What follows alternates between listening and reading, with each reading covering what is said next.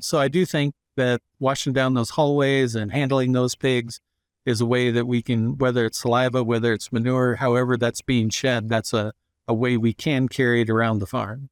And so we know that in manure, it doesn't survive uh, a real long time in the research work that's been done. Um, and it's still a still a big question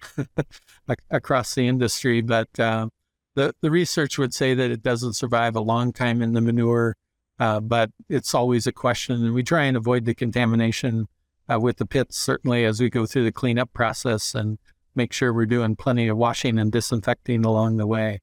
uh, to just reduce those odds.